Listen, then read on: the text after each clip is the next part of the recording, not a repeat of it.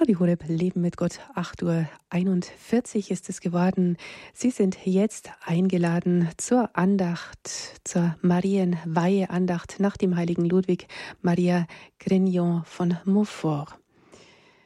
Wir begehen diese Weihe dann am Fest Verkündigung des Herrn am 25. März in knapp einem Monat. Ludwig Maria war ein französischer Missionar, der die Marienweihe als ein ideales Mittel für die Evangelisation gesehen hat. Von den ersten zwölf Tagen der Vorbereitung sagt der heilige Ludwig Maria, du sollst sie dazu verwenden, dich vom Geist dieser Welt frei zu machen, da er dem Geist Jesu Christi entgegengesetzt ist. Durch diese Tage der Vorbereitung auf die Marienweihe führt sie hier bei Radio Horeb Pfarrer Klaus Schönebeck aus Trollsagen im Sauerland. Bereiten wir uns nun auf den heutigen Impuls vor mit einem Gebet zum Heiligen Geist. Sie finden dieses Gebet im Gotteslob Nummer 351. Komm, Schöpfergeist. Komm, Schöpfergeist, kehr bei uns ein, besuch das Herz der Kinder dein. Erfüll uns all mit deiner Gnad, die deine Macht erschaffen hat. Der du der Tröster wirst genannt, vom höchsten Gott ein Gnadenpfand, du Lebensbrunn, Licht, Lieb und Glut, der Seele Salbung höchstes Gut. O Schatz, der siebenfältig ziert, o Finger Gottes, der uns führt, Geschenk vom Vater zugesagt, du, der die Zungen reden macht. Entzünd in uns des Lichtes Schein, gieß Liebe in die Herzen ein, stärk unseres Leibs Gebrechlichkeit mit deiner Kraft zu jeder Zeit. Treib weit von uns des Feinds Gewalt, deinem Frieden uns erhalt, dass wir, geführt von deinem Licht, in Sünd und Elend fallen nicht. Den Vater auf dem ewigen Thron, lehr uns erkennen und den Sohn. Dich, Heiliger Geist, dich bei der Geist seien wir bereit zu preisen, gläubig alle Zeit. Amen. Hören Sie jetzt den heutigen Impuls zur Vorbereitung auf die Marienweihe, den Impuls von Pfarrer Klaus Schönebeck aus Trollsagen im Sauerland. Liebe Hörerinnen und Hörer, am neunten Tag unserer Weihevorbereitung, selig die Sanftmütigen, denn sie werden das Land erben. Sanftmütig klingt altertümlich, aus einer ganz anderen Welt. Was bedeutet dieses Wort?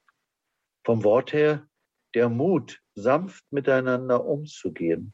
Das könnte man mit einfühlsam übersetzen. Sich in den anderen hineinversetzen, achtsam miteinander umzugehen. Der Geist der Welt ist, man muss sich wehren und darf sich nichts gefallen lassen. Der Geist Christi hingegen ist Versöhnung, Frieden stiften, friedfertig sein, keinen Zorn in sich aufkommen lassen, kein Hass und keine Unversöhnlichkeit. So lesen wir es Matthäus 5, 21 bis 26. Jesus sagt uns im Vater unser, dass wir unserem Bruder, ja unserer Schwester vergeben müssen. Sonst könne er uns nicht vergeben. Wenn wir von Gott Gnade wollen, dann müssen auch wir unserem Nächsten barmherzig sein, gnädig und nicht unversöhnlich.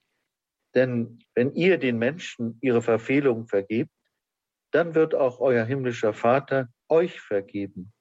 Wenn ihr aber den Menschen nicht vergebt, dann wird euch euer Vater eure Verfehlungen auch nicht vergeben.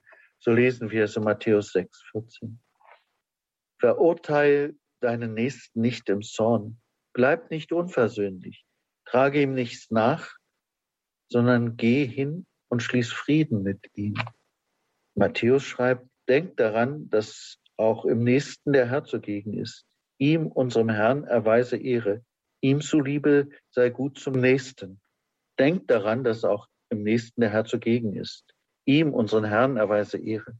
Ihm zuliebe sei gut zum Nächsten. Und Matthäus schreibt, das habt ihr mir getan. Sanftmut ist die Haltung Jesu. Und wer sein Jünger sein will, der muss genauso handeln, es zumindest immer wieder versuchen. Sanftmut ist auch die Haltung der Gottesmutter, der wir uns weihen wollen. Da schreibt Krignion, wie soll man die Güte Jesu gegenüber den Sündern beschreiben? Mit welcher Güte begegnete er Maria Magdalena? Mit welcher Zuneigung bekehrte er die Samariterin? Mit welcher Barmherzigkeit vergab er der Ehebrecherin? Mit welcher Liebe hielt er mit den öffentlichen Sündern Mahl, um sie für sich zu gewinnen? Seine Feinde nehmen seine große Milde zum Anlass, um ihn zu verfolgen und warfen ihm vor, seine Milde ermutige geradewegs dazu, das Gesetz des Mose zu übertreten.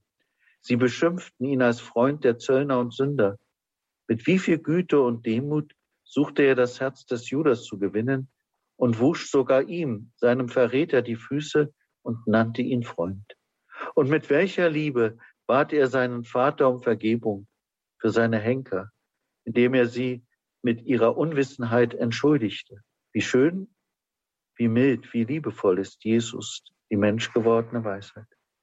Wenn Jesus der Maria Magdalena vergeben hat und dem, der ihn seinen Feinden auslieferte, die Füße wäscht und ihn Freund nennt, wie sollten wir da nicht die, die uns feindlich gesinnt sind, vergeben und ihnen mit Versöhnung entgegentreten?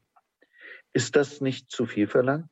Übersteigt das nicht unsere Grenzen, gerade wenn der oder die andere uns ungerecht verklagt haben oder uns mit Hass und Unversöhnlichkeit entgegentreten?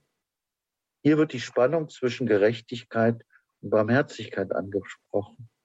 In manchen Fällen muss Gerechtigkeit wiederhergestellt werden. Doch wie sieht es in meinem Herzen, in meinem Inneren aus? Auch wenn äußere Gerechtigkeit wiederhergestellt werden muss, soll doch in meinem Herzen, in meinem Inneren Barmherzigkeit herrschen. Nicht Rache und Vergeltung, sondern Mitleid mit den Menschen, die so sind und uns eventuell großes Leid zugefügt haben. Wie sehr leidet Gott an dem Bösen und der Ungerechtigkeit in dieser Welt. Wichtig für uns ist, dass wir eine klare Entscheidung treffen für Versöhnung, für das Gute, auch wenn das Gefühl dagegen steht. Es muss sich hier dem Verstand unserer Entscheidung unterordnen.